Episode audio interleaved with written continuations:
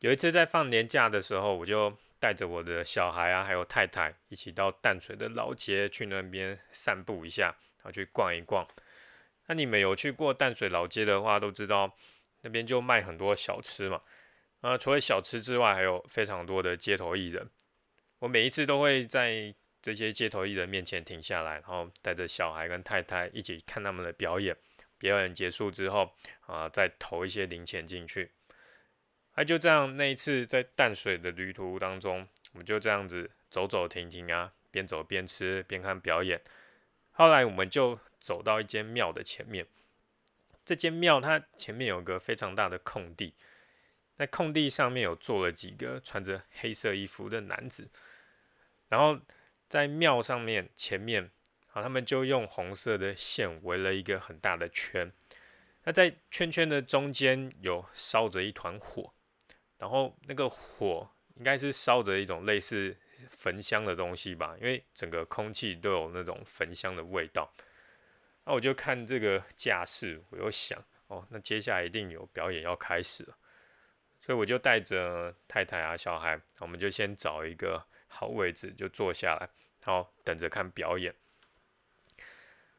啊，过了没有多久，其中一个男的穿着黑色衣服的男子，他就站了起来。他走到场地的中间，然后他就把手举起来，就请大家可以靠近一点，然后跟大家说啊，这样子你们可以看得比较清楚。来，请大家再靠得更近一点。后来他看已经聚集的观众都已经差不多了，他就拿起了一根棍子，一根黑色的棍子，他就在这个棍子的两边把火给点了起来。那这个火真的是非常大。在棍子的两头一直烧，好，而且又很红。那他就把这个棍子慢慢的举起来，举到了腰部之后，就大叫了一声，然后把棍子用力的往天空一抛。那因为这棍子的两旁有火嘛，那看起来就像是有两道火球，呃，两道火焰一直往空中那样子飞上去。然后他就把手举起来，然后等棍子落下之后。呃，接住，然后直接开始他的表演。他就用很多华丽的姿势啊、技巧啊，然后看起来很危险的动作啊，让我们这些观众不断又一直鼓掌叫好，因为太精彩了。后来他表演到了一个段落，他又走到场地的正中央，然后把棍子的火给熄掉，然后跟大家说：“好，接下来我要做的这个表演，代表我人生过去的一段经历。那我要把。”这段经历献给你们大家。他讲完这些话之后呢，就把他的上衣一脱。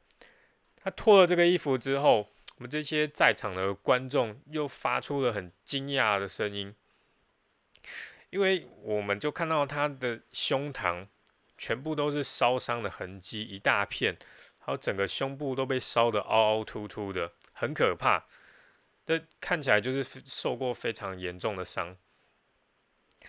好，接下来他就开始了他的表演。因为刚刚有讲到他拿的那个棍子火烧的很大嘛，感觉很恐怖啊。可他接下来的表演，他拿的棍子上面的火烧的更大，然后表演的内容就更危险。我都可以看到他那个很狰狞的脸，然后我也可以看到他脸上那全部都是汗，还有眼泪。那当然，这个眼泪并不是说，因为他他觉得火很烫，所以他哭了，不是这样。所以那个被烟熏到的，而且感觉好几次那个火焰的那个棍子两帮两端都要打到他的身上了，这非常危险。然后最后他的表演结束，然后他非常大口的喘着气，因为很累。但是一结束，通常街头表演那种艺人一表演结束，大家会鼓掌嘛。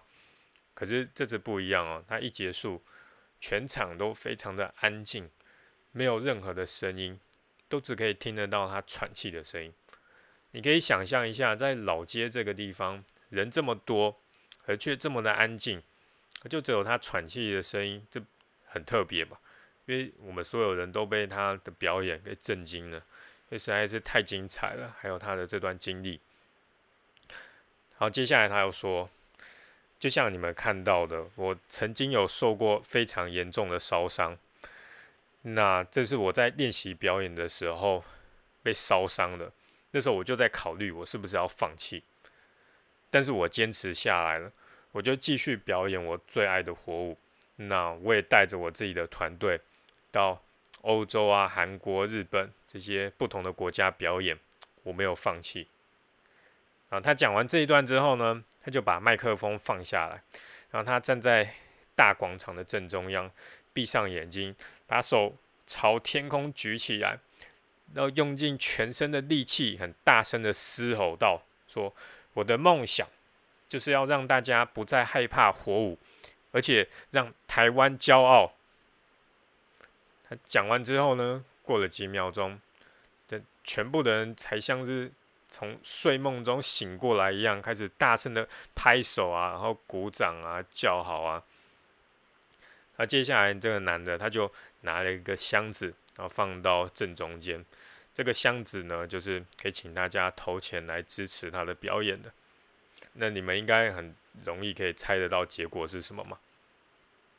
就所有的人都把身上的钞票都往里面投，因为一般的街头艺人他们表演完之后，一般常见的状况就是有些人就很零星的投一些零钱进去，那比较精彩的表演就会有投比较多的零钱进去，然后有一些钞票。可是这个街头艺人，他的这个箱子里面。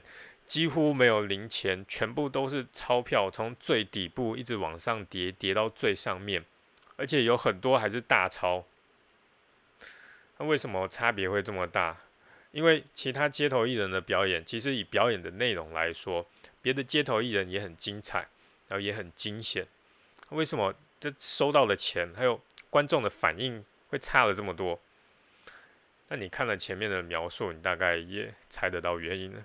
重点就是因为故事，他的精彩的表演，还加上了他真实的、很吸引人的故事，然后感动到了大家。像我的太太，她就在旁边跟我说：“哦，她看完了这个表演之后，她感动的都差点要哭出来了，都要流眼泪了。”这就是为什么我自己也很喜欢用故事的方式来做行销，因为。人类嘛，自古以来就是喜欢听故事的，就是准备要听故事的一种生物。那在行销的时候，最重要的就是我们的广告开头要能吸引人读下去。那如果开头就用个故事来开头的话，那是不是就可以更容易让我们的客人然后继续的看下去？我们要讲什么，然后再带到商品上面、产品上面。那如果他前面就已经觉得无聊了，不想看了。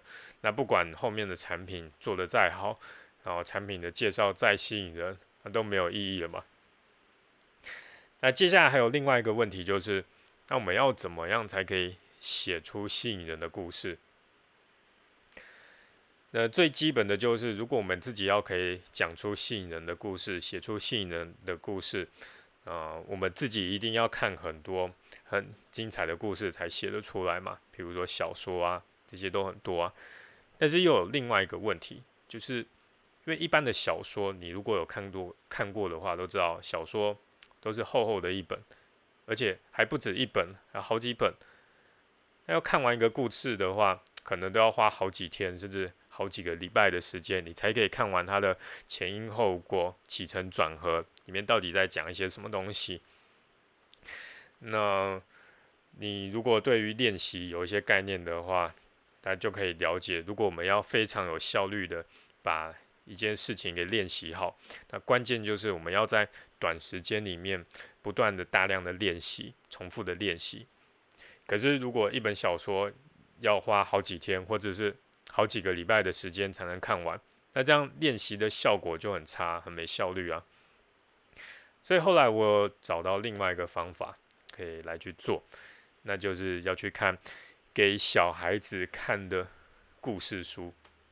但是这并不是讲说你随便挑任何给小孩子看的故事都可以哦，因为有些故事写的很烂啊，或者是写的太幼稚，没有什么精彩的，那就没有任何的用。但是有一种给小孩看的故事书非常的有用，那就是他会把这种历年以来。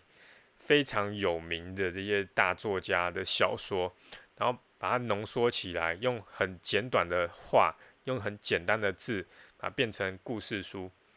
所以小孩子在看的时候，他就可以用很快的时间看完这个作品，它里面在讲什么。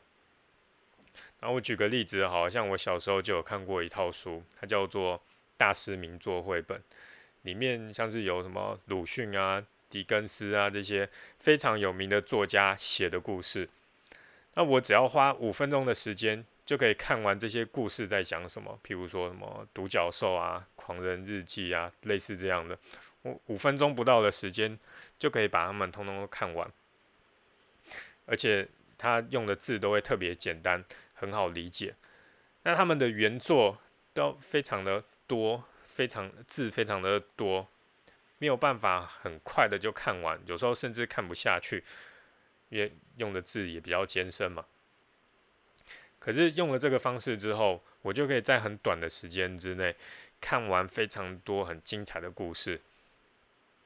可是接下来你要做的是，最好要去看原作。因为我并不是建议你说每一个小说、每一个故事都去看它的大纲就好，因为你看了原作的话，你才可以真正体会到里面的细节在讲什么，才可以更加的深入这个故事的感受。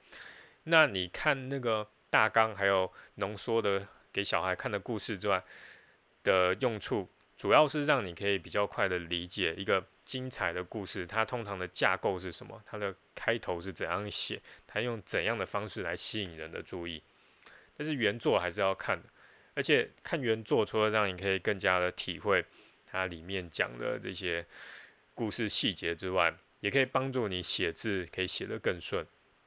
因为写作想要写得更顺的话，写文案那大量的阅读就是必须的嘛，总不可能什么都。什么书看的少，然后还想要可以把文字写得很顺，这是不太可能的事情。这就是为什么看完给小孩的故事之后，还要去看原作的原因。那另外，我也很建议看的就是金庸的小说，因为这是我最喜欢的作家，他写的故事真的是太吸引人了，我看了非常多遍，都还可以一直重复的看。